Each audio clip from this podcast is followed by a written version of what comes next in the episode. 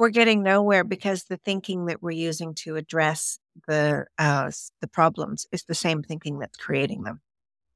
And so it's really easy to get distracted um, by the alarms that are ringing. And like you said, there are many. Um, and that that pulls us into reaction mode that has been long steeped in industrial responsiveness, which is to the first order. That is, if if if something is happening, we want to stop that thing from happening, whatever it is, whether it's a refugee crisis or a nuclear war threat or a this or a that. Um, and that first order response does not take into account the next and the next and the next order of consequences. So um, it's a kind of thinking that is very much um, appropriate for, for engineering, for building machines, but it's not appropriate for complex living systems in particular. Welcome to Entangled World, where we explore our interrelated existential, social, economic, ecological, and technological challenges, their underlying drivers, and how a more beautiful world might emerge. I'm your host, Najia Shaukat Lepsin. I'm a daughter of Pakistani Muslim immigrants, a mom, and an intersystems thinker. Join me on a journey to discover what is uniquely and meaningfully ours to do at this pivotal moment in time in service to the sacredness of life. Quick note before we get started if you haven't already listened to the first full episode of this podcast called What is the Meta Crisis? I highly recommend you go back and listen to that first. It's really a foundational episode that provides a lot of the grounding that is important for all the episodes that follow. I'm so excited to share that my guest today is the brilliant Nora Bateson. I am such a Nora fangirl. Her work has been truly life changing for me. And in fact, doing her warm data host training really shifted something in me and helped me to get unstuck from a rut I had been in for a while. Nora Bateson is an award winning filmmaker, research designer, writer, educator, international lecturer, as well as the president of the International Bateson Institute based in Sweden. She's also the creator of the warm data theory and practices. Nora's work brings together the fields of biology, cognition, art, anthropology, psychology, and information technology together into a study of the patterns in ecology of living systems. Her work asks the question how can we improve our perception of the complexity we live within so we may improve our interaction with the world? Nora has written two absolutely beautiful, thought provoking books Small Arcs of Larger Circles, and her latest book, Combining, where Nora challenges conventional fixes for our problems, highlighting the need to tackle issues at multiple levels, understand interdependence, and embrace ambiguity. Nora and I talk about double binds, which in some cases are similar to multipolar traps or predicaments that feel impossible to get out of, what we might call lose lose situations. Nora says in these situations, the question becomes how do we move with our predicament in a way that allows movement?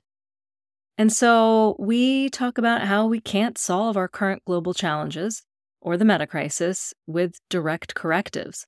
Nora says you don't meet something head on, you meet it around, you meet it within, you meet it totally. In ecological systems, nothing is happening one thing at a time. There's not a solution to a problem.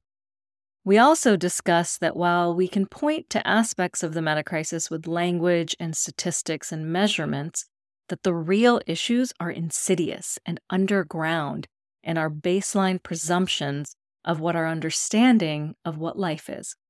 I absolutely loved this conversation, and I hope you do too.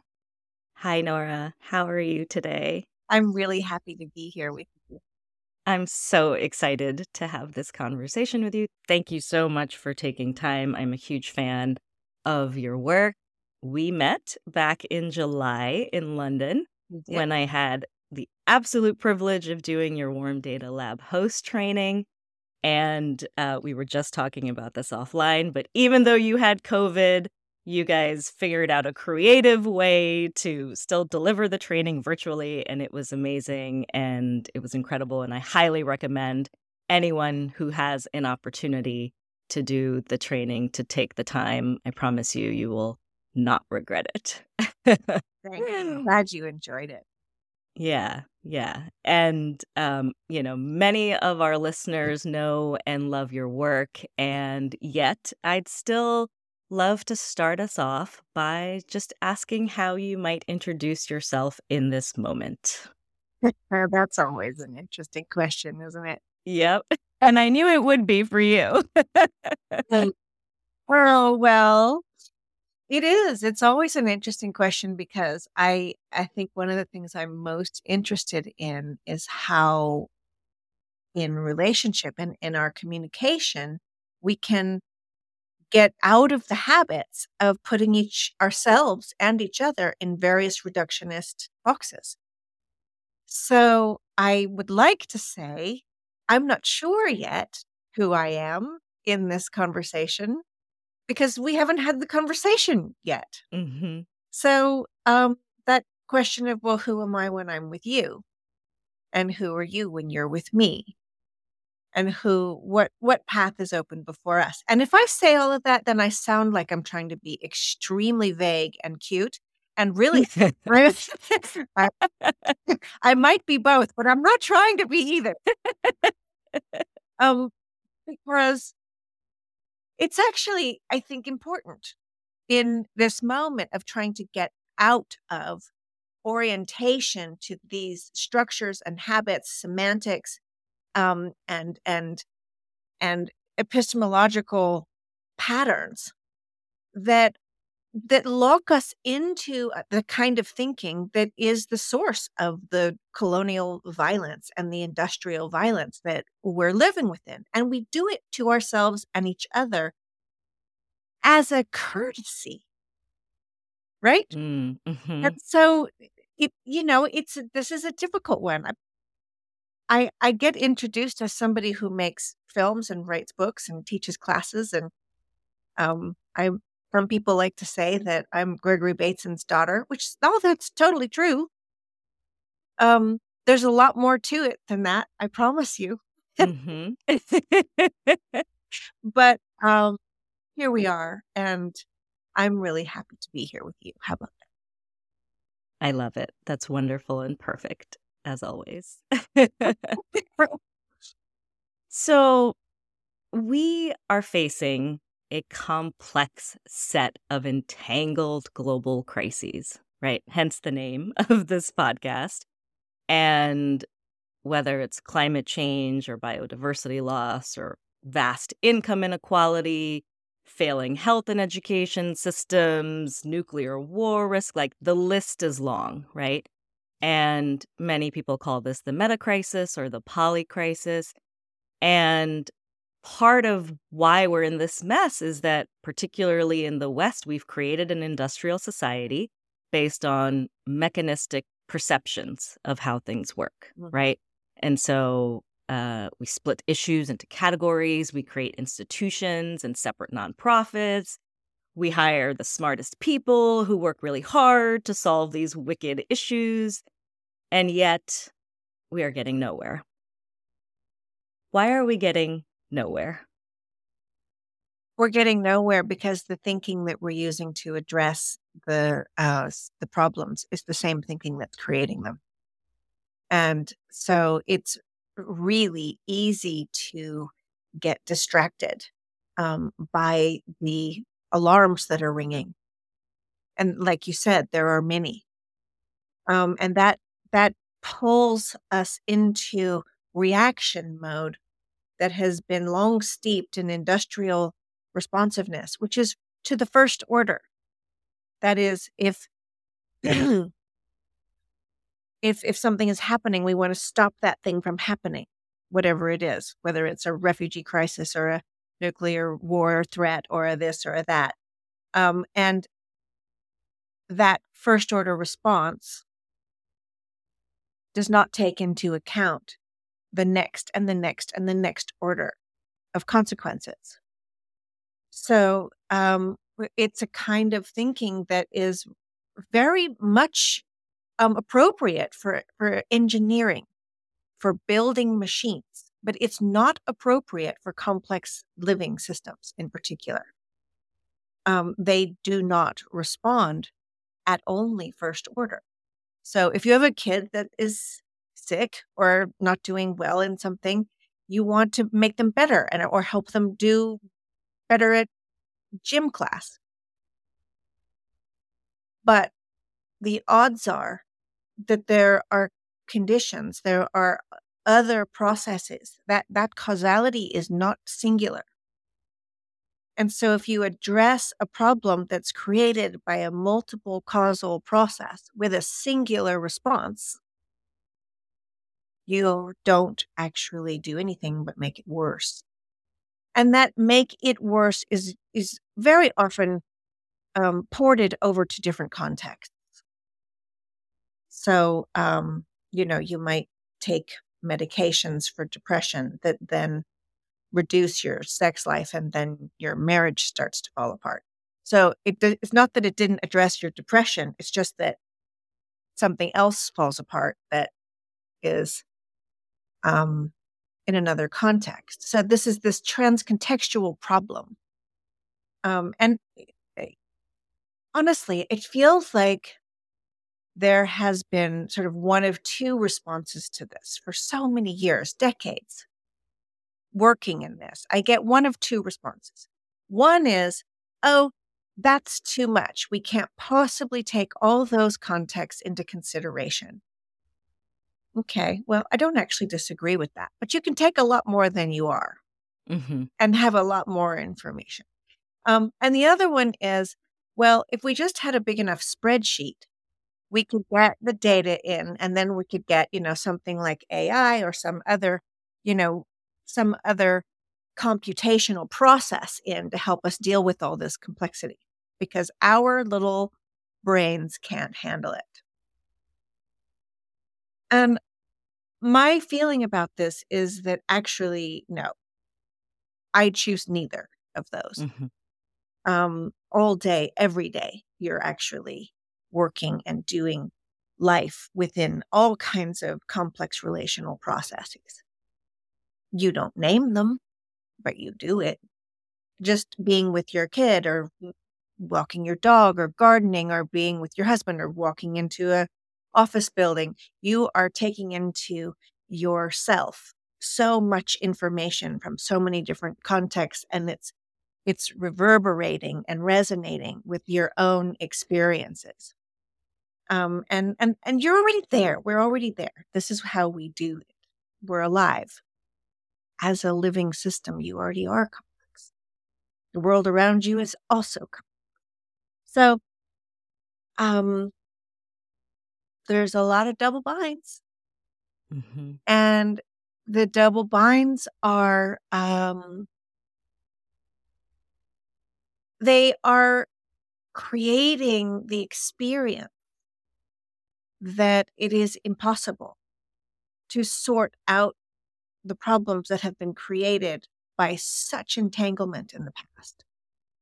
This feeling like we can't figure, we can't solve this problem or that. We can't undo the ecological issues. We can't undo the the political strife that's in the Middle East. We can't undo that. The history is too long and too rich and too thick and too heavy the, the, the wounds are too deep. We can't undo colonialism. Mm-hmm. So that feeling of impossibility then um, puts us in a very difficult moment in the present of recognizing, okay, here we are in this moment. And the time before has brought all these weird configurations that we're living in. And how then do we move with them in a way that allows movement? I'm interested in that. Since Hmm. we can't undo it, what does movement from here look like? I think many of us working in areas of social impact are so focused on how do we create the change? What are the actions that we take?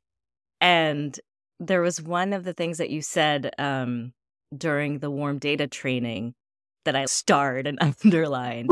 and you said, you said, there's no such thing as non action, Mhm. and that a change in perception is a change in action and and that was like an aha moment for me because oftentimes you think of an action as like I do something and then I see the result from the action. I can discern it, right? Mhm. And and you've created this beautiful new word, which I absolutely love, aphanipoiesis. It, it just rolls off the tongue, aphanipoiesis. I love it. um, which means a, a coalescing of unseen factors toward vitality. Mm-hmm. And and you say it's unseen but it's not hidden. It's just out of our habituated perception. And so i guess my question is how do we how do we continually expand our perception right? Like we can't we can't predict the nth order effects of our actions. We can't take into account every single factor that might influence it. But I think we can expand our perception. And so, how do we do that? How do we get into a habit of doing that? Well, there are some things that you can do. I mean, it's a practice, I would say.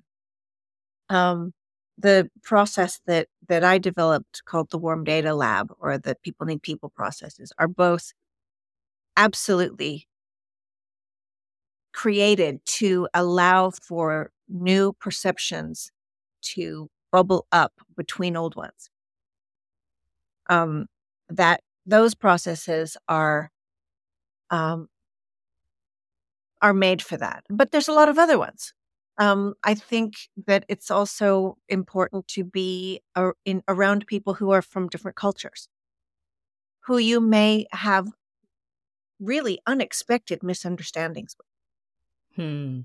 and that feeling of disorientation of well i i thought this was the situation. And what i find in those moments is that my own cultural expectations are invisible to me until i am reflected back that somebody else sees something very differently and then i realize oh this is one of 1 million presuppositions I'm carrying that are only baked in my cultural experience. This is not how life is, Yeah. Right? So that experience of being of being dislodged or disoriented from the way you think life is is very important for this sensitivity. Um, another way to do that is, of course, with art and music, because art and music, well, art is music and music is art, but but the arts pull us into ways of perceiving that are nonverbal and that in uh, uh, that integrate um, all the various processes of our our sensitivities. Um, particularly art that you don't understand Hmm. hmm is important. Um, and then also, I would say uh, playing with synesthesia. So, those uh, moments when you might um, just challenge yourself from time to time. You know, what what does that texture of wood down like? What is the way that I would draw the flavor of that soup? What is the way that I might um,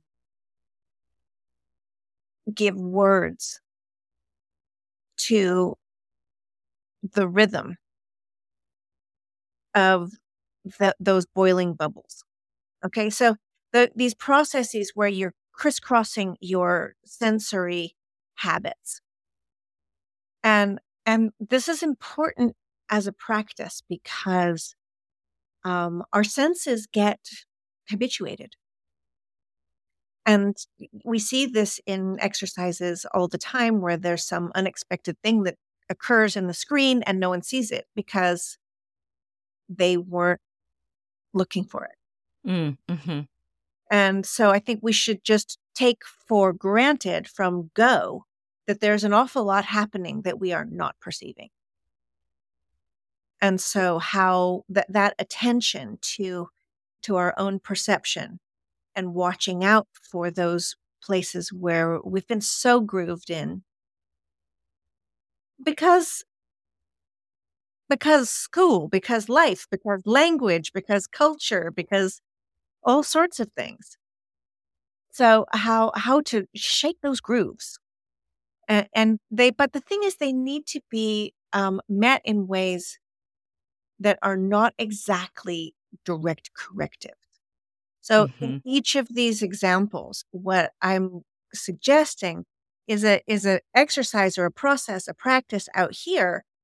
But what's actually happening in your sensory processes? That's up to them. That's up to your own body knowledge, your own cultural impressions, your dream world, your right? These places that are so deep down, there is no language there.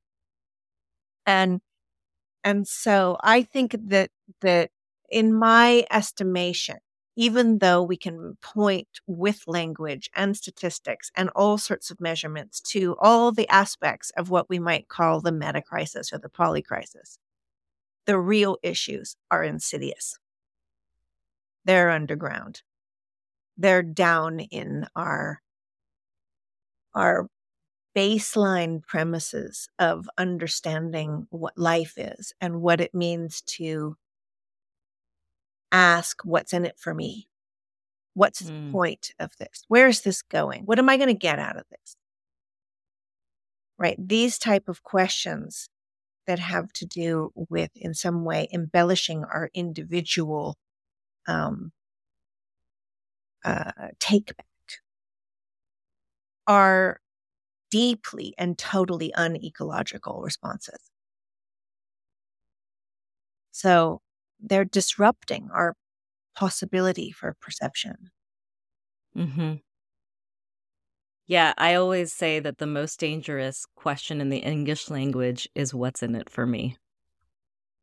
There's so much in that one. There's so much there. Or what's the point? Yeah. And and what's the point is a question that leads you immediately to a linear causal derivative um, or deliverable that's going to be a takeaway. What's it? What you know? What's the point? What am I going to get out of this? It's the same question, actually. Yeah, yeah. What's the point? Um, yeah. Something a meadow never asks. Yeah, yeah. Right. Yeah. Yeah, and I I love I love how you you talk about art and music and poetry and the blending of these different sort of mediums of communication to communicate. Mm-hmm. And it's one of the things in your your this this wonderful beautiful book that you've just written combining. One of the things I love about it is it's yeah, it's just it's not it's not a book. It's like a it's like a juicy experience. You go through it and there's beautiful images and there's poetry and there's things written upside down and it's just it's amazing. So thank you so much for writing it first of all. I'd highly recommend everybody go out and get the book. And and there's this there's this piece in your book called Tearing and Mending. Mm. And in it you write in the singularity of its mission to hastily fix one malady at a time, the cure may be more harmful than the wound. Mm-hmm. You say most identified problems as they have emerged are really the consequence or symptoms of other conditions. The solution to the consequence is likely to perpetuate the actual problem. Mm-hmm. And so I was thinking about this, and I think an example of this might be the Green Revolution, right? We were trying to solve the problem of world hunger. And so we started using a ton of pesticides to grow food, and it worked in terms of volume of food produced. But now we have degraded soils, we have foods with low nutrient density, we have pesticide runoff in oceans that are causing, you know, that are killing fish and causing algal blooms. And so the solutions often cause the problems. And so, and this is such a hard thing to get, especially if you are somebody who's working in systems change or you're trying to do something good for the world. Like, how do we go about creating social change when it feels like anything you do will have negative unintended consequences that you can't possibly perceive. It, it can be paralyzing. How do you go about doing anything? Mm-hmm. Well, I think, first of all, there's no action that is, every action is an action, even a non action. So you mm-hmm. are doing something. The question is, what are you doing? And I, I think it's important to um, I want I want to put two images side by side for you here. And one of them is the Sustainable Development Goal logo. Okay. Mm-hmm. And here you have these brightly colored boxes, and each one has a um, a, a, little logo inside that that that has a label, and one is you know life on land, life in the water, um, equality, no poverty, um, no hunger or whatever. There's there's 17 of them, well-being. And just notice that for a moment. And notice what does this image tell us about the culture into which it is being placed, into which it resonates. What does it tell us? We like little boxes. Mm-hmm. We like things that are labeled. Yep. This, and they're neat little categories. Right. This looks like practicality to us. This looks like action. This looks like possibility. Um, and then I want to put next to it another image. And that image, I'd like you to imagine a mother nursing her baby.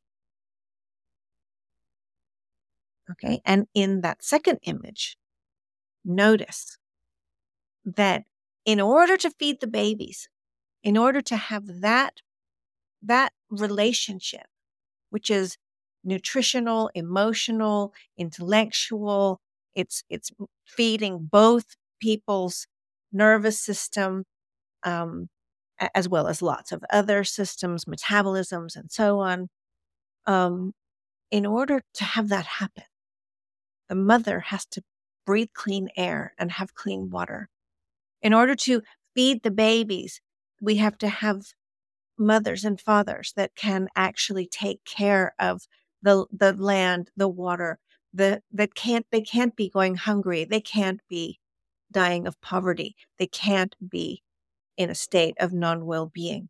And they have to be able to feed the babies, babies, babies, babies, babies. We are mammals. If we do not feed the babies, our species goes.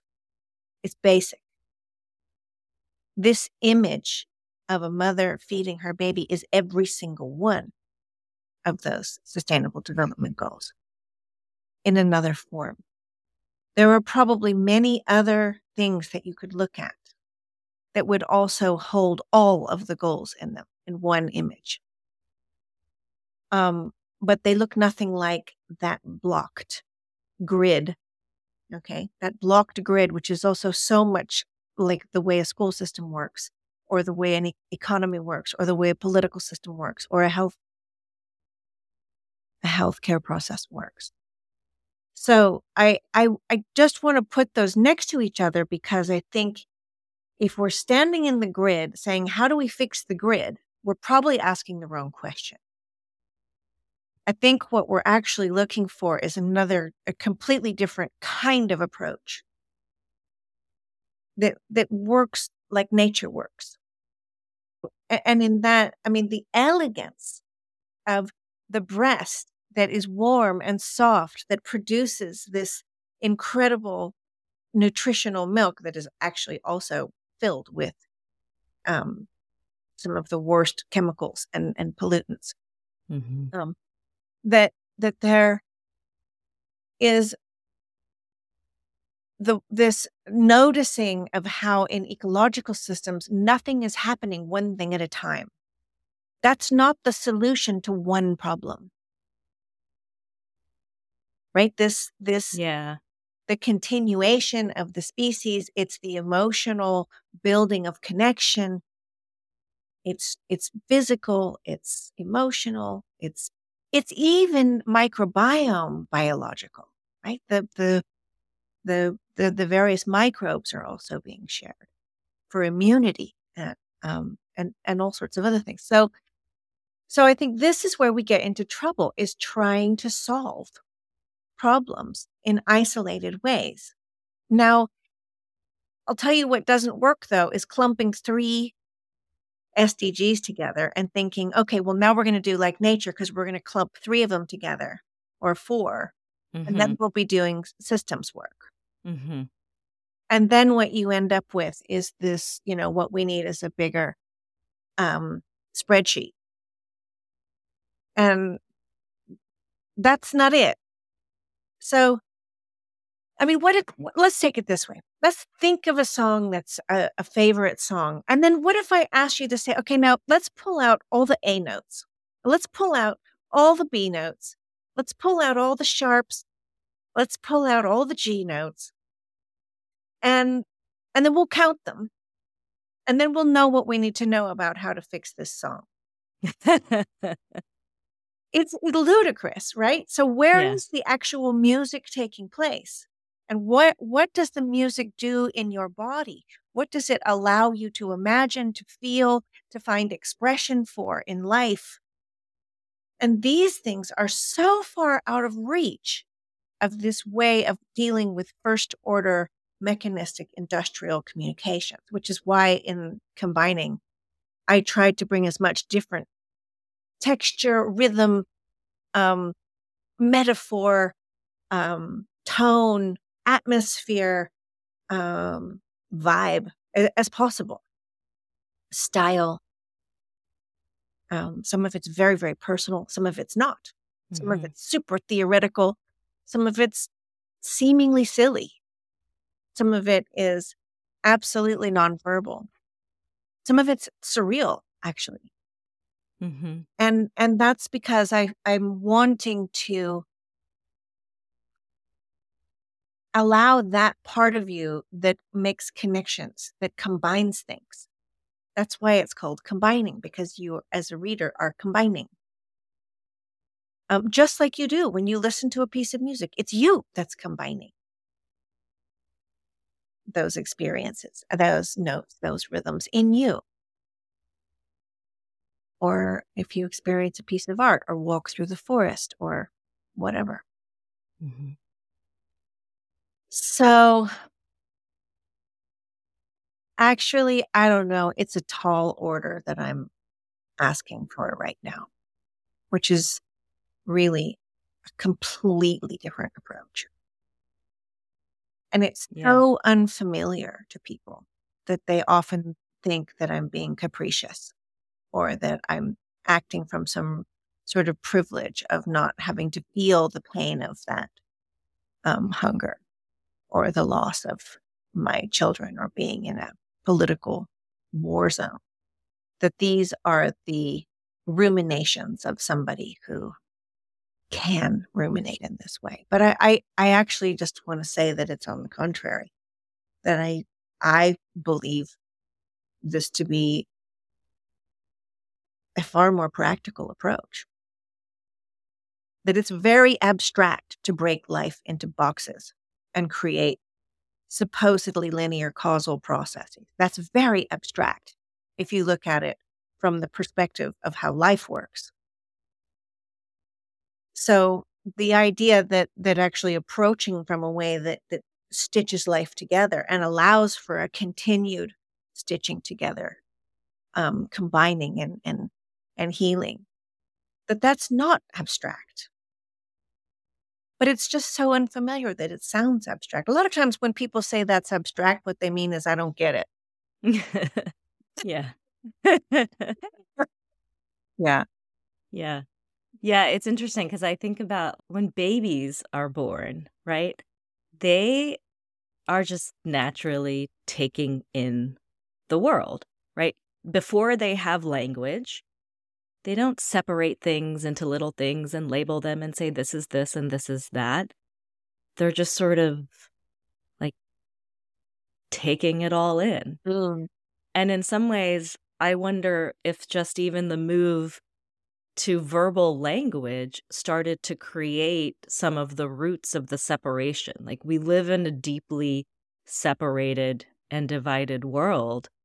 And and there are certain languages like English that are uh, much more individualistic, that aren't as relational.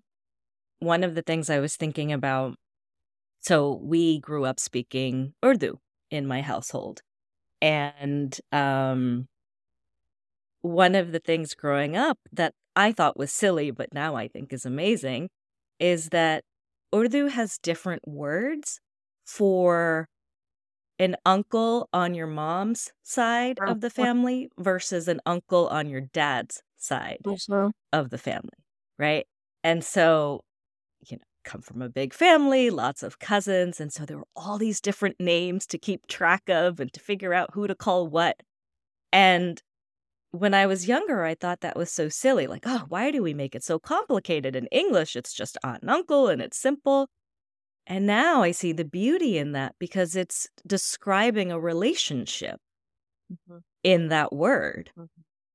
And so, um, you know, you look to certain indigenous languages that are much more relational in the ways in which uh, just how how things are labeled and how things are mm-hmm. you know there's there's words that describe experiences arabic the same thing and so part of me wonders you know, we live in a world where English is the dominant language, and it is a language that tends to veer more towards separation.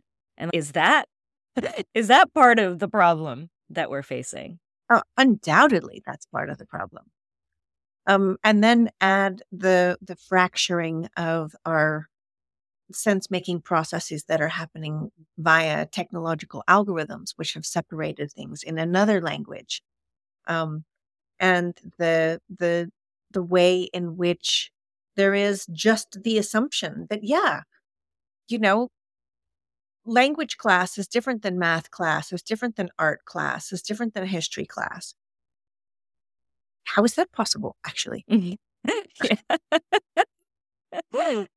so we are just living in a world you know you were talking about when a baby is born they're just taking things in. And I love to think about that moment of pure possibility for what life might be. Mm. That baby could be born in an era 10,000 years ago and would be coming into its world, learning to make sense of the relationships and the way that you survive in this world and what is the logic of this world. And that logic is very different in different places. What's the what's the grain in the wood here?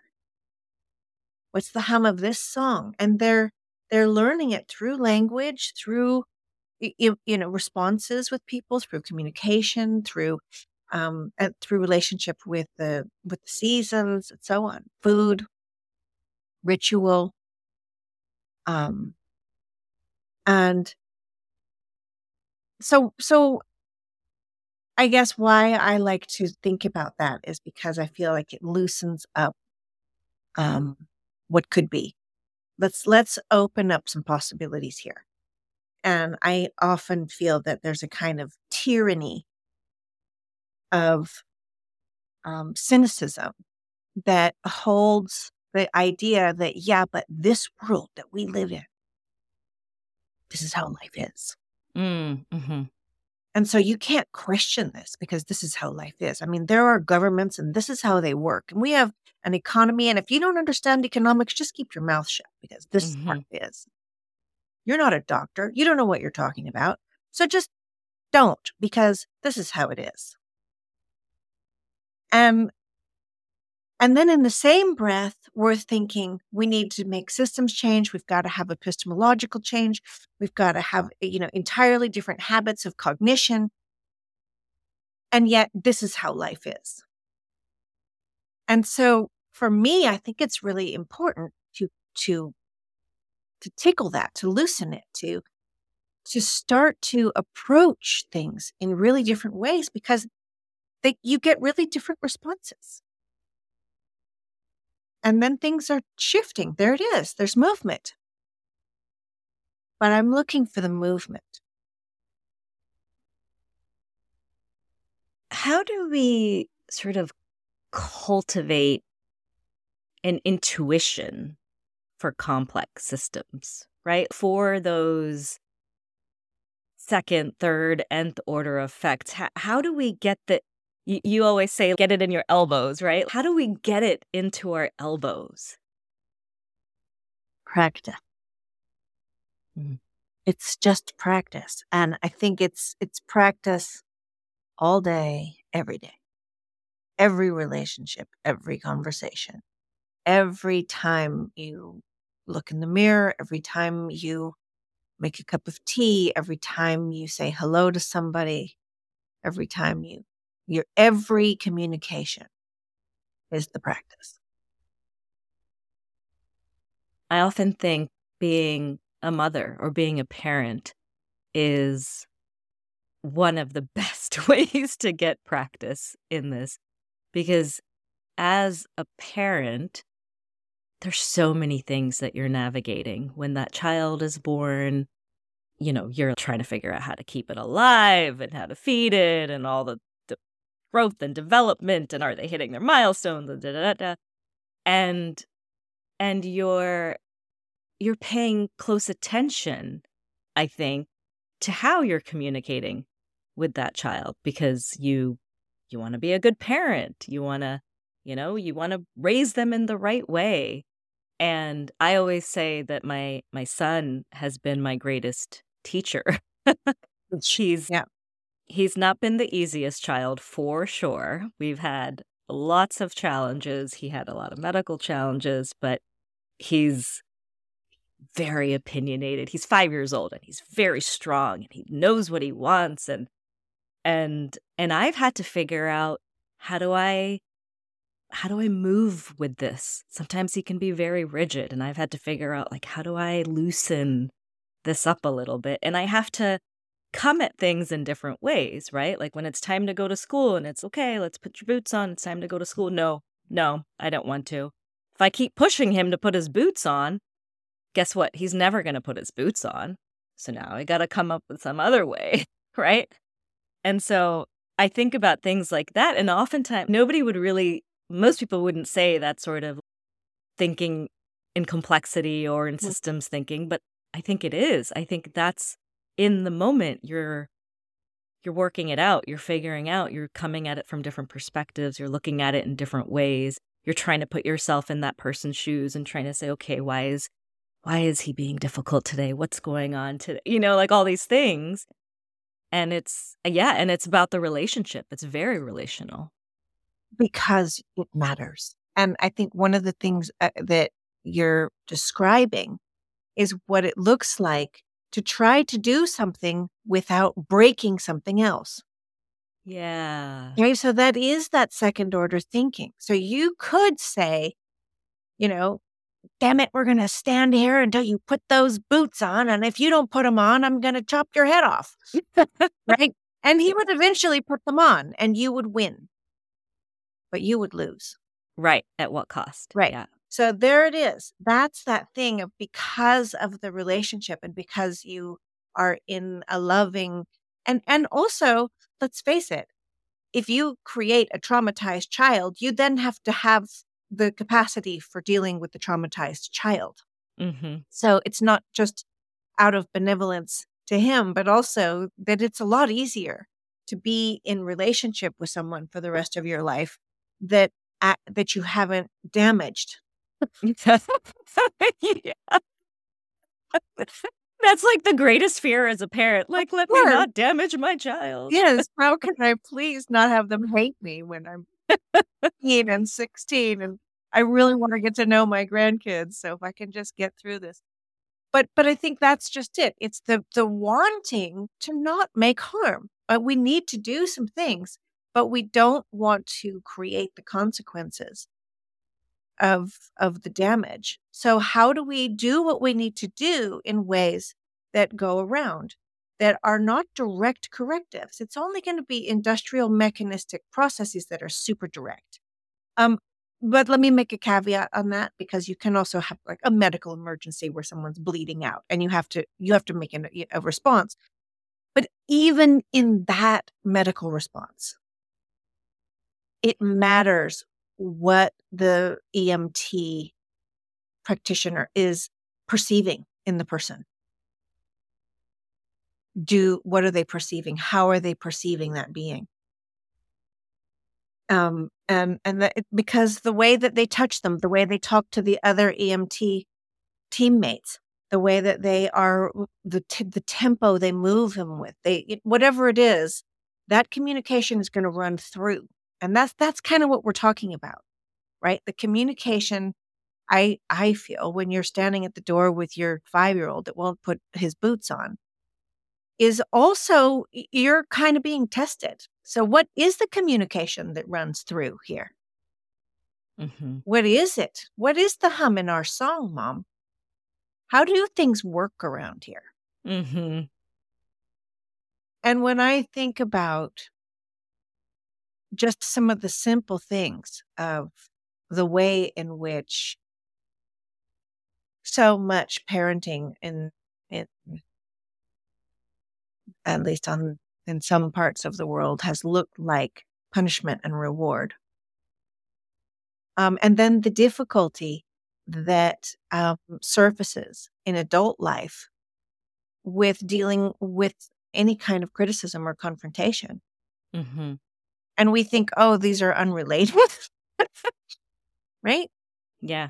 Yeah. It goes back to that question of what's in it for me. Yeah. Right. If you are raised in a sort of reward punishment environment, that question is always going to be on your mind. Mm-hmm. Mm-hmm. And it's the wrong reason. I mean, what what is the reason for putting your boots on in the morning?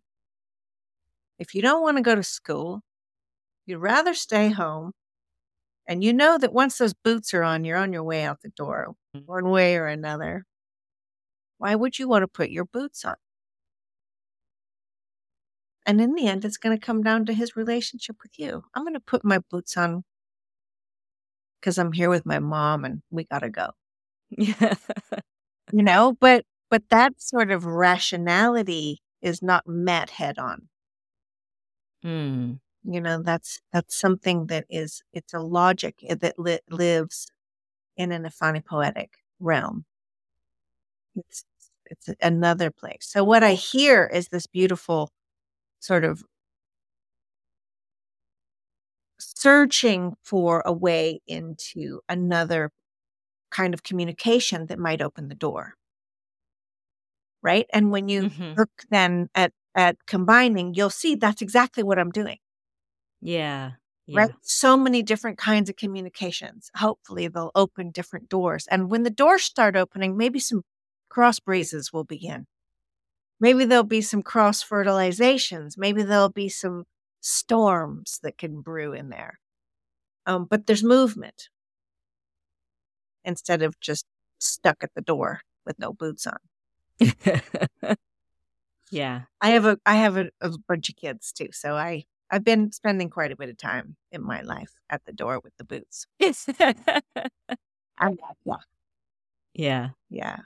But yeah, I love how you often talk about that we have to meet the challenge mm. and not match it. And this is like a it's still it's so slippery. It's it can be such a slippery concept because it means different things in different situations. It's not like a rule. It's not like, here's, I can tell you what to do in the situation. There's a, you've got to feel your way through what that means. And we all want the answer. We all want to know what what are what is thing to do. yeah. And so that meet not match chapter is a mm-hmm. hard chapter. Mm-hmm. But I tried to actually make it as friendly as possible um, with stories, and um, and one of those stories is the story of getting lost in Argentina. I love that story. Tell that story because I love that story. that the story is, um, I guess, I, I was in outside the city of Buenos Aires with my two kids, and they were quite young and we were visiting a friend on a Sunday and we took a taxi out to her house. And what we didn't actually realize was that there weren't going to be any taxis available to go home on a Sunday afternoon. And the buses were going to be few and far between. And we didn't know how to take the buses. And actually, we didn't have any cash on us. So we got on a bus outside her house, not really knowing how to get home. And the bus started going in some direction, and I realized this is the wrong direction. uh oh. and we don't have any more money for the next bus. And oh no, it's Sunday and everything's closed. And um, so eventually, so I, here I am with I'm with my little kids, and I was like, all right, so guess what, guys? We're lost. and they, I was like, look out the window and see if there's anything you remember. And can you check your pockets and your backpacks and see if you guys have any coins? Because I don't have any money for the next best. Anyway, so between us, we we started this sort of, we entered the realm of, and now we are lost together. And uh, we managed to get enough money to get on another bus, sort of. Um, and then it was going wrong way too. And then we got off that bus and it began to pour rain, like pour incredible amounts of water falling out of the sky. So we ran into this little restaurant and then the restaurant got, we sat down and we had something hot to drink and dried off a little bit. I mean, I have to this day no idea where we were at that moment. And and then the guy at the restaurant was so cool. And he let us charge a little extra money so that we could get on the next bus. And he told us which bus we could get on. So I used my credit card and he put a little extra charge on and then gave me the cash. And that bus never came. So we ended up still lost. Finally, we ended up somewhere, and Trevor looked out the window at my little son and he said, There's the zoo. I have been to the zoo. And so we got off and we went to the zoo. And when we got to the zoo, we knew where we were. We were still a long way from home. So, but there were taxis there at the zoo. And so we got in a taxi and we we talked to the taxi driver and explained what had happened and he looked at us like, "Are you out of your mind?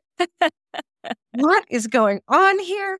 And so he said, "Look, I'll take you to the ATM machine that's open and you can get the cash and you can pay me and then I'll take you home." So we had this whole adventure we ended up in all these places we never would have been to. We did not ever figure out which bus would have been the right bus. Um, but we learned how to be lost together. Hmm. And that I have felt ever since that day was one of the most important days of this thing we call parenting. Hmm of there's a lot of things that I will never be able to teach my children. I will never be able to give them the bus schedules of every city in the world so that they don't get lost. But I can embody with them the process of figuring it out when you don't know and making relationships with people you probably wouldn't have met before in, and figuring out solutions to things in the moment um, and that being lost together allowed for us to learn together, allowed for my kids to see me not being the one, mommy doesn't know everything. Mm-hmm. Right. And it, it was really, really beautiful what happened with us that day. So another piece that's in that is actually my um, husband and my wedding vows. Mm. So that that piece is in there because again, we were sort of asking the question before we got married. We had both been married before, and we knew that, you know, marriage doesn't actually make it work. So what and and we we knew also that we were getting married in a different sense. You know, we weren't he had his kids, I had my kids. We were starting life in another at another place. And after studying quite a bit of complexity and systems work, you know, you, you got to ask yourself the question what do you actually want someone to promise you? Mm-hmm. Like, I love where, this piece. Yeah. where do you put the promise? And so very often that promise is at the the the level of match, okay? I want you to be with me forever. So promise me you're going to be with me forever, hmm right? I want you to respect me. So promise me you're going to respect me. Um and our vows are very different to that. And what we actually noticed that we wanted, let me see. What we actually noticed that we wanted the last part of this chapter. This is not an easy chapter, but I can't believe I loved I loved the vows that you guys wrote. They were so beautiful. um uh yeah, okay. Um let's see, where is it? Okay, yeah. I will promise you these things. These are the words that we said to each other. I promise to show you my whole self in so much as I can. I promise to speak and be in truth with you. I will not hide anything in so much as I can. I promise to learn with you and from you. I will share incomplete ideas and unknown feelings with you so that you know where I am, even when I'm lost. I choose you. So there was something built into our marriage that was actually about meeting that way in which if I love you, I want your time that you are alive to be as full and as beautiful as it as it can be. I want that Mhm. for you. And I'm I want you to want that for me. And so if that means that you need to go, then I want you to go. hmm So I don't really want someone to promise me they're going to be with me forever. Yeah. What I want is for the forever that I have right now to be beautiful. And and that that infinity of time is actually already here.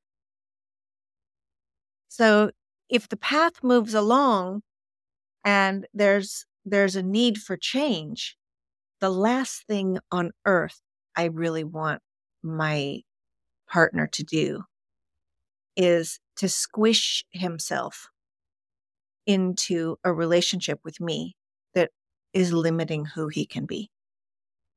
Hmm. I tried that. It, no, no, no.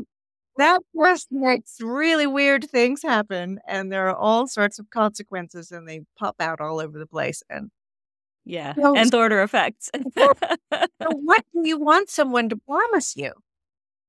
And and I think that that's one of those meet not match questions. But for me, this again, the, so the SDGs are a match. What are the problems? There they are. They're in the boxes. If you look at the woman nursing her baby, that's the meet. How do you meet those? You don't meet something head on.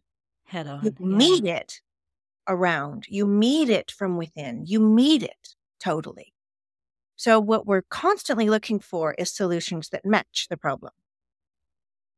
This is the problem, this is the match. So, the if you the problem is poverty, add money. Right? That's a yeah. match. Yeah. If the problem is you know, war, then you have to demand peace. But that does that's not how that works. If the problem is the kid won't put the boots on, then you have to demand they put the boots on. No. So when you're dealing with living systems, you have to be careful that you don't get caught in engineering responses. There's a lot of talk these days about imagining new systems, right? New ways of organizing humans, new forms of democracy, new economic systems, new education systems. And that, you know, people say if we can't imagine it, then we can't create it. And there's this there's this piece in your book called A Letter to My Imagination. And there's this wonderful line that you say, you say, please don't send the imagination ambassador from the Department of Human Assumption. Send the other one who lives in the creative belly of evolution. I love that. And one of the things I wanted to ask you, because there is so much talk about imagination these days, is what is the tricky thing about trying to imagine a new future for civilization?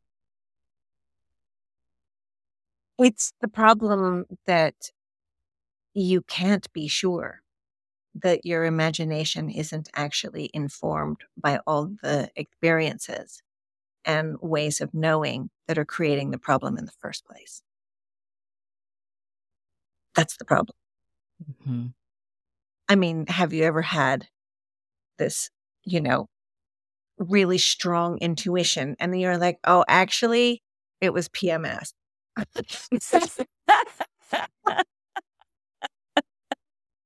and then you have intuition that's like, so it comes from the center of the earth, and you're like, no, now this is intuition, and it is. Hmm.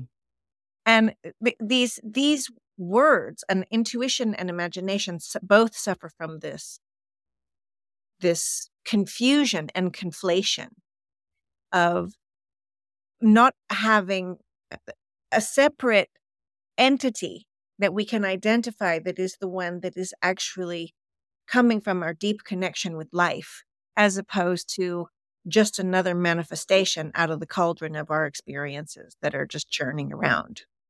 So, most of the time, our imaginative world is actually just churning and rehashing the old stuff. And so, you know, even in the question, how do we imagine a new education system?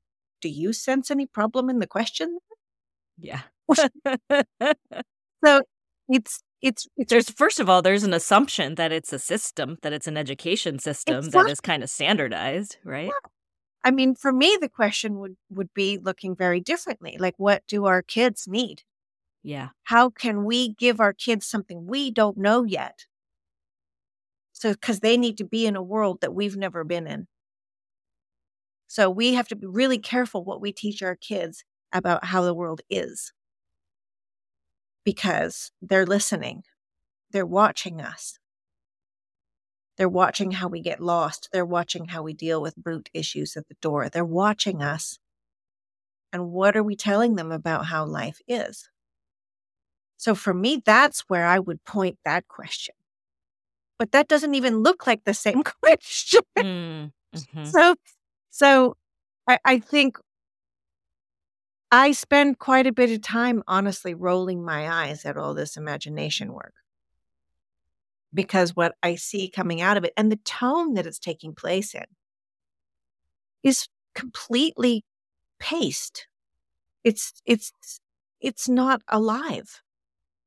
It's not surreal. It's not it's not sourcing from that place. It's a bunch of people in a conference center with post its and whiteboards trying to strategize, which is actually not an ecological process. So I I really long for imagination in this moment, but I find it in other places. Um, there's a lot of imagination coming out of um, all kinds of incredible um, music, theater, poetry, out of the everything from the hip hop culture to, um, you know, actually a lot of the kind of indie films coming out of India. There's, I mean, incredible stuff happening, but it's not calling itself imagination work. Mm-hmm. And it's not calling itself systems change work. It just is. Yeah. Yeah. I think the second that you say we're going to get into a room and we're going to imagine something different, like you've lost it. It right? away. It was it just it just went away. oh. Well, it's so tragic because actually the intent is so pure.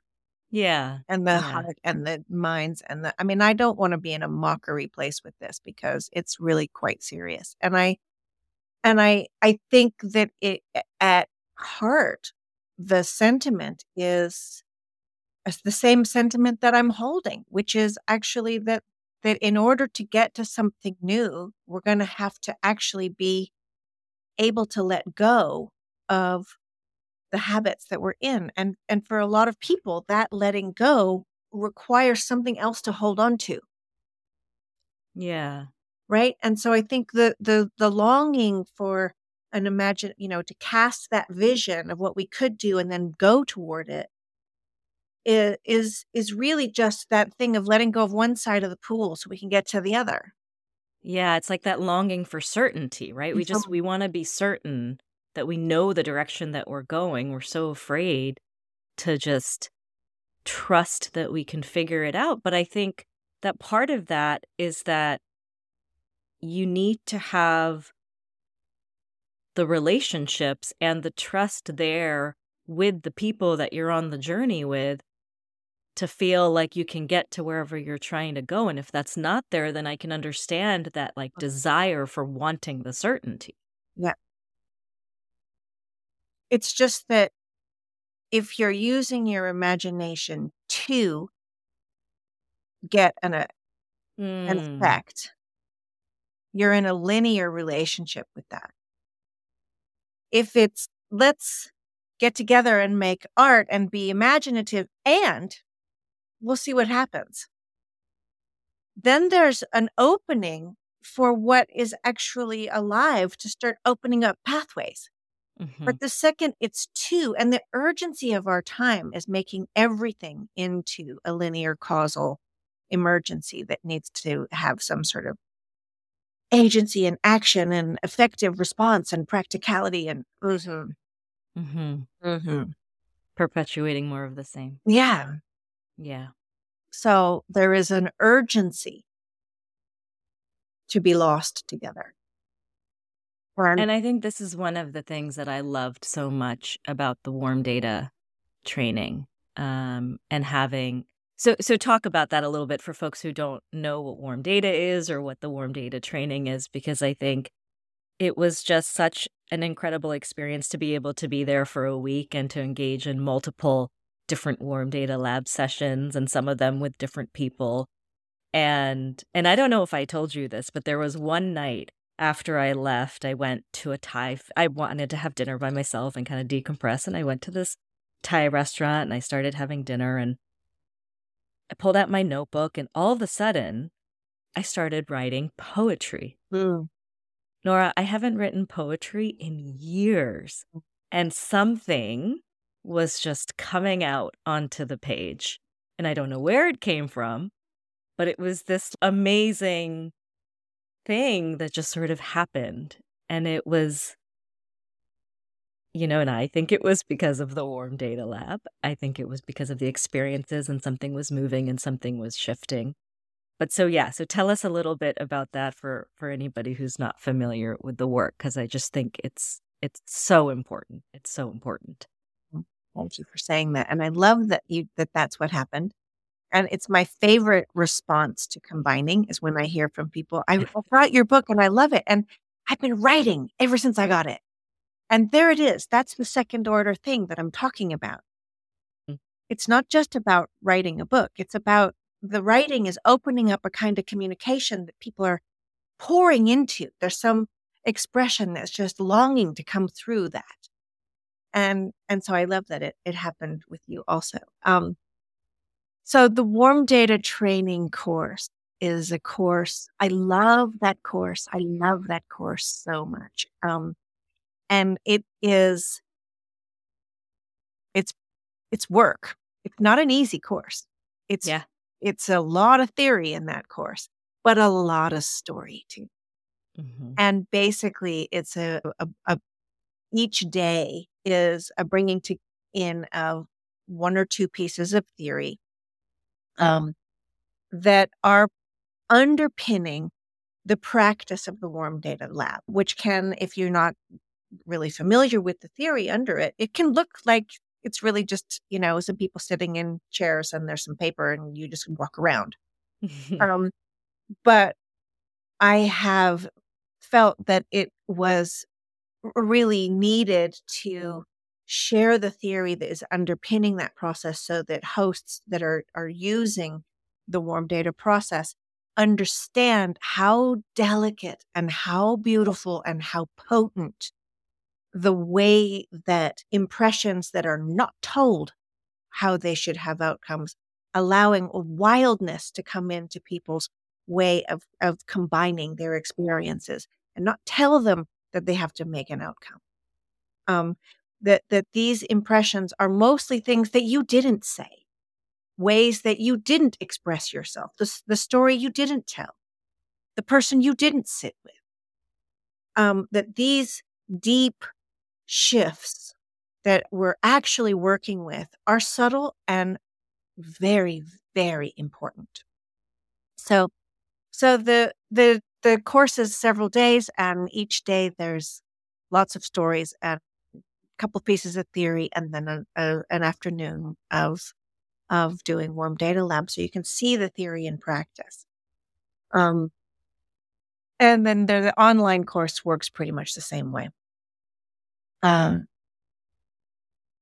this course for me was um, really an interesting thing to to bring into the world because in my lifetime, I was born into a family in which these theories were being held. So I have a, a kind of unique um, experience of living into them bef- as as a way of life prior to learning the jargon and the vocabulary and the authorship and the time you know the timelines and the um, so if I were to have learned that that theoretical work in a university, um, I might have be teaching it in a really different way. But because for me, I learned it at a very young age, um, in life, the tone and the holding of that theory and the way in which they shape the theories shape each other and bounce off each other is what's interesting. Mm-hmm. Um, and a lot of people who don't love theory are in there learning to love theory with me. Mm-hmm. And a lot of people who do love theory are loving the theory coming in a different a different tonality.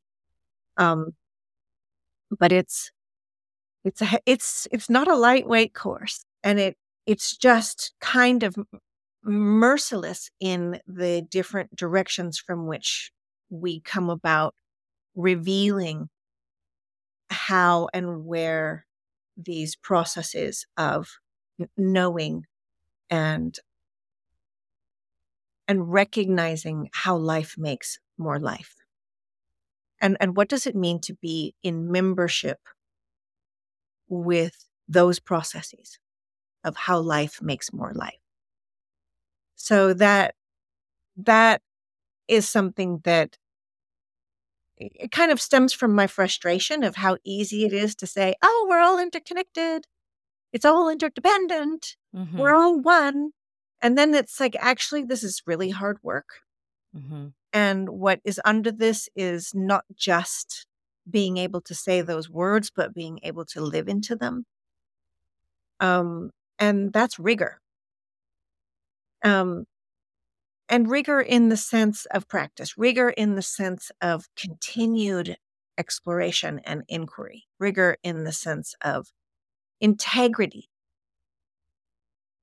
Yeah, integrity is a big piece of this for me. And, and I don't want to pick and choose the theories that allow me to keep my hypocrisies. Okay. Mm. Because what I see so often is that the really difficult aspect, like like abductive process, which is a, a theory from Charles Sanders Peirce, is one of the pieces of systemic theory that is it's that uncle that doesn't get invited to Christmas party because he always drinks too much and insults everybody, right? And mm-hmm. that's the problem with abductive process is it actually really renders notions of agency and linear causality and strategy to be quite impractical in living systems. And for those that don't aren't familiar with that term, it's a big piece of theory and we don't have time to touch it here, but essentially it's let's think of it as the way one context makes it possible to describe or understand another. So the mm-hmm. way the education system is a description of the economic system, but the education system is also a description of the family system and the culture and the history. And history is a description of the education system and the economy. And all of these systems are actually describing and shaping each other. And then I want to ask you, where's the change? Mm-hmm where's the action? Where are you going to come into this membership here?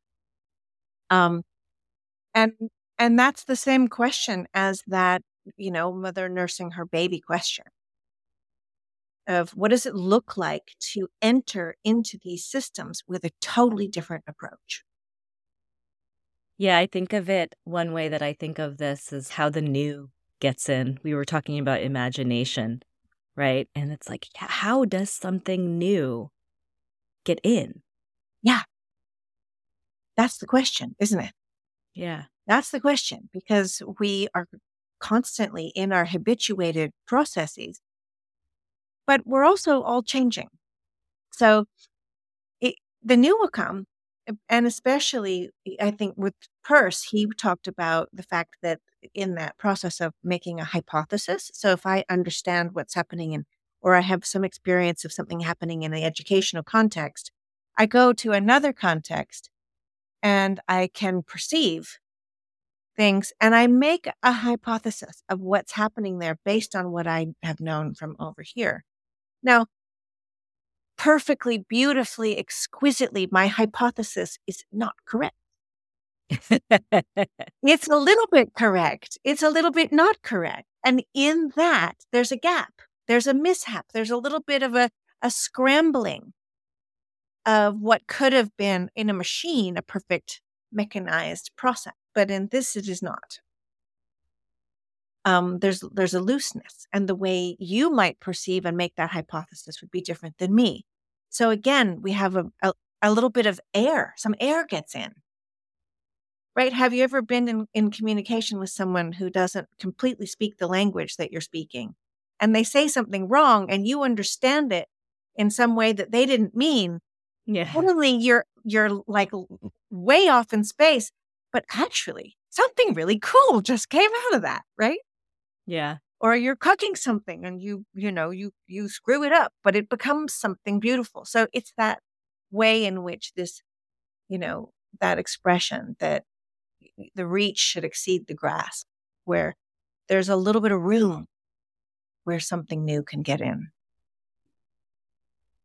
I've been thinking about this idea of how something new comes in in the context of how organizations mm. operate, right? I think one of the problems we're facing is that we've built organizations that are very mechanistic in the ways that they tackle the issues that they're trying to tackle, right? We've we've talked about silos between organizations, but inside organizations, we create these hierarchical structures. We define, Yeah. you know, what success looks like in different roles. We create performance management systems and define metrics. And we end up creating these toxic organizations that perpetuate much of the alienation and, and the problems that we see in the world.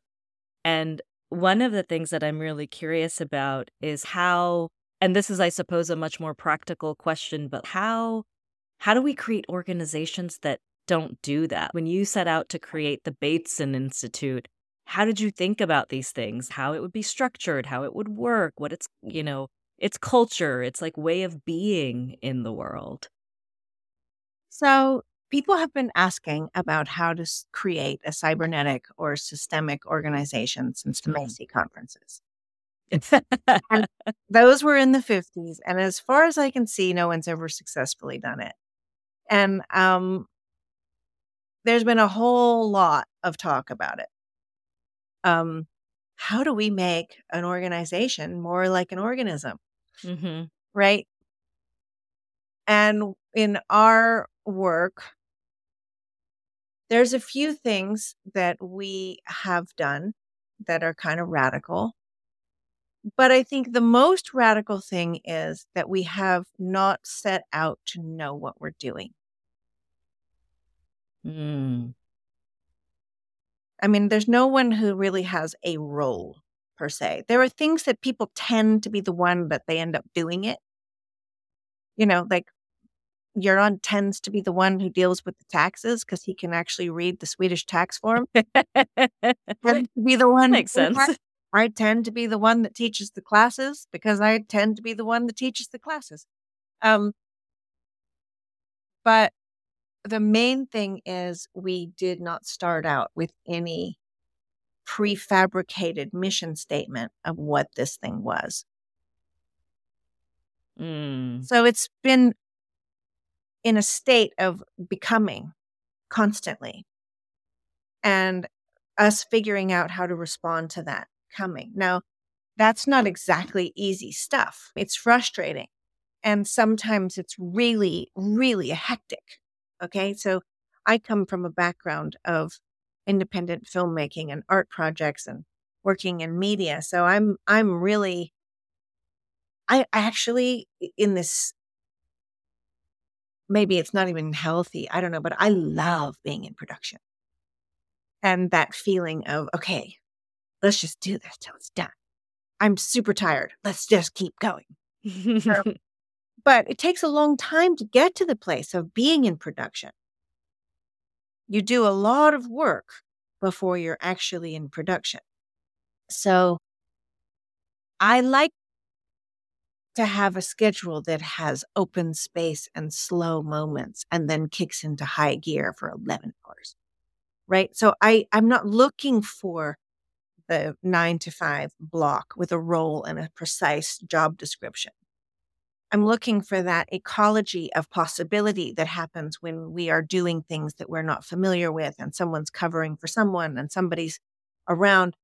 That's been another thing that we uh, have tried to put in the fore is recognizing that actually everyone is dealing with very intense life stuff. Hmm. And that in most professional circumstances, that would be put over there. You shouldn't bring that in. And we said no to that. Like, we're not in a place in history where th- that's going to work. Um, you know, we started off our conversation before we turned the record button on talking about caregiving. And the fact that you you have to actually take time off work to care for people, to do the things that create life.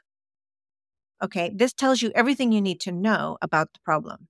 Yeah. It's insane. Yeah. It's insane. To to bring a, a child into this world, to help a parent out of this world, to take care of your body, to take care of your garden, to take care of your house, anything that you're taking care of is money you're not making, is professionalism you're not producing, is blah, blah, blah, blah. Yeah. It's work you're not doing. It's so so how what what is that way in which our own organizations and our way of being can start with that. Let's don't put that second and let's see what happens. Yeah. Cuz that is life. Like that is the that is the reason we're here. Those are the things that we should be tending to. Right. Not right? And it's yeah. Yeah.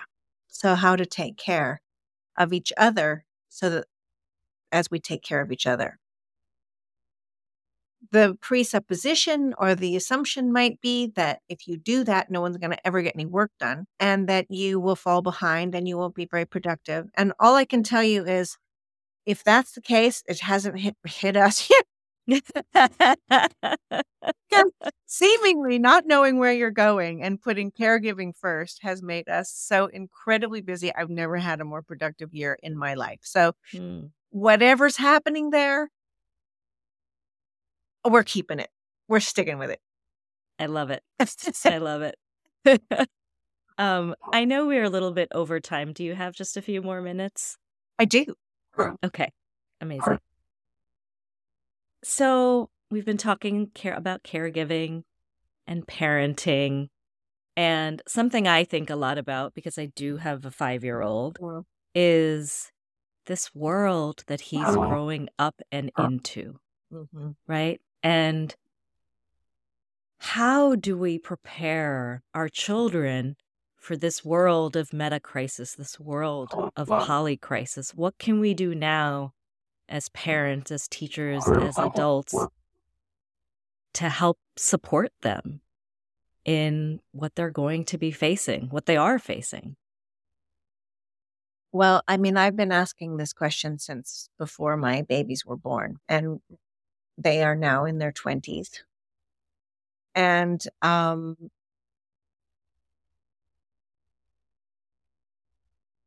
it's only at the beginning. So mm-hmm. I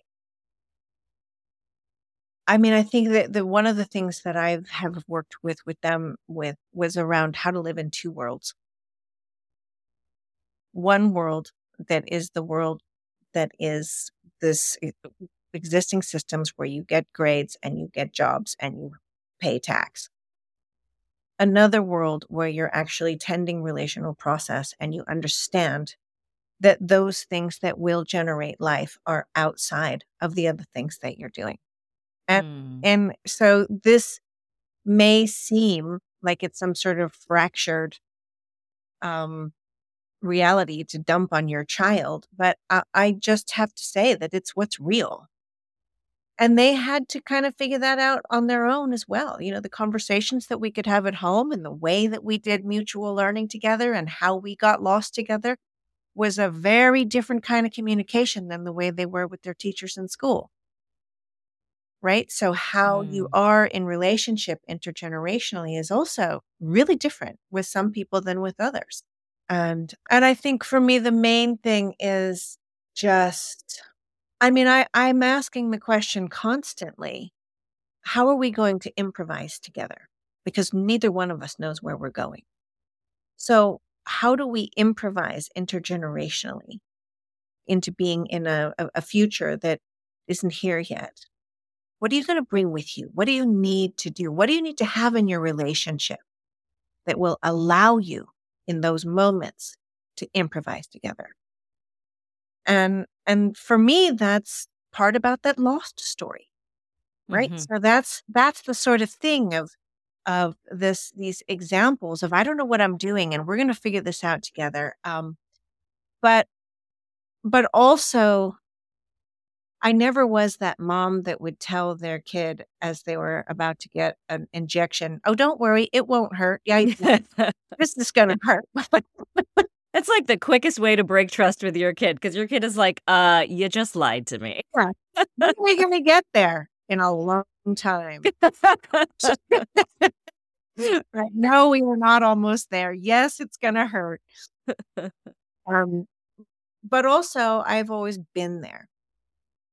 So there's been this way in which I have, you know, really tried to let them know that no matter what happens, I am so here.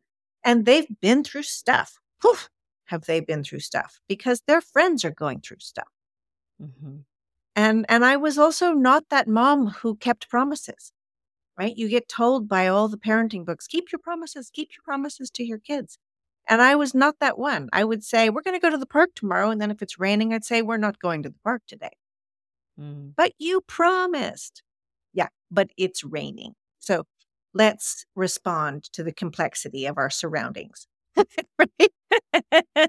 this is what you do in life. You respond to the complexity. You don't keep promises that are at difficult angles to what is happening. And so I always felt that the the flexibility that they could have and being able to change their mind and see things that they didn't see before in the situation was more important. And that mm-hmm. in the end, my credibility would be stronger if I if my kids could see me being able to respond. But that also means that when they had a situation and they made me a promise and the situation changed, I had to stop and say, ah, the situation changed. I see. So, you know, but you, I think that that piece is really important. Um, yeah, there's a piece in the book that I wrote for my kids that is about this.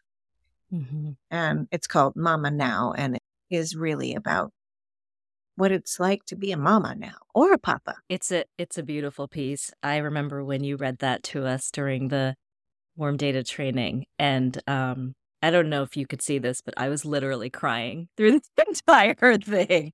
It was just tears streaming down mm-hmm. My face just listening to that because I was yeah, I was just thinking about the impossible task of being a mother now to a child in the world that we're in and how to do that. Yeah. yeah. I mean, you kind of have to, you have to be ready to go on a, an adventure.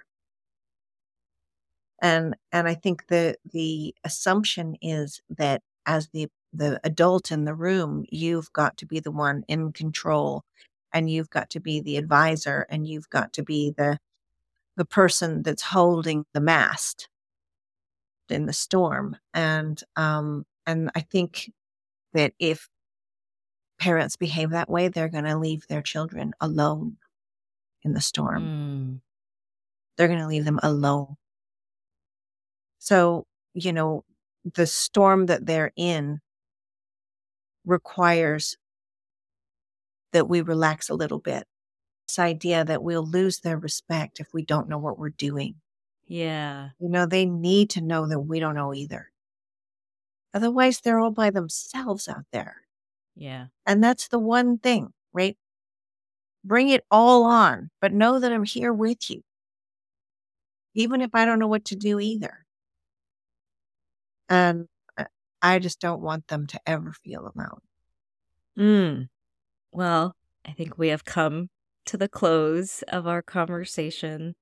And one of the things I love to ask all my guests in closing to keep this relational web going is this question of who would you like to platform? Or, in other words, who would you recommend I have on the podcast? Ooh. Ooh, ooh, ooh. Well, let's see. I would like no, no. See, you probably already have had a lot of folks that I would love to see.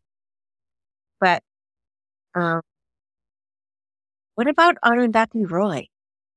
Mm, that would be amazing. Invite me. I want to talk to her too. I love it. oh, that would be amazing. A conversation with both of you. Wouldn't that be amazing? That would be amazing. She's. Do you know? Do you know her? I've never met her. Okay. Um, you have to find someone who knows her who who can make a connection for us. yeah, and and um I think there's something really needed around the different tones and textures of of the communication. And uh because there's a way in which one tone is really credible and it works like a lawnmower, Mm-hmm. the other one. And yet in in life we have to tend to this this other form. Um so so I think this this question of what the tone is, and I love her tone. Another person whose work I think is interesting is Jeanette Winterson. Mm.